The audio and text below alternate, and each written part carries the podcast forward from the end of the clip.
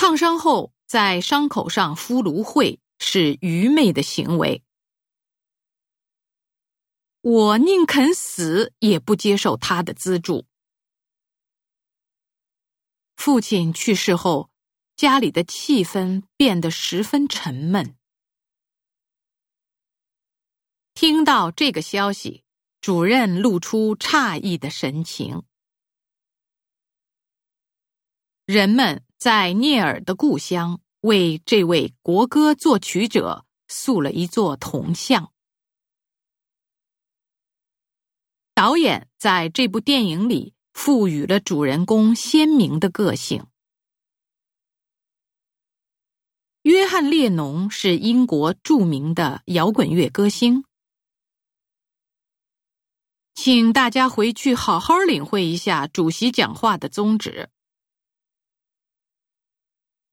他用陷害别人的卑鄙手段赢得了上司的青睐。洗衣机的甩干功能不灵了，洗完的衣服只能用手拧水。鸽子是和平的象征。孩子们给去世的父亲建了一座大大的坟墓。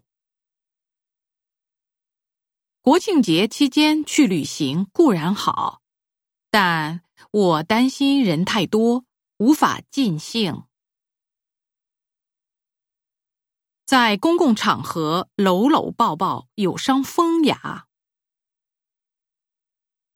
经济开发园区最近新建了四栋办公大楼，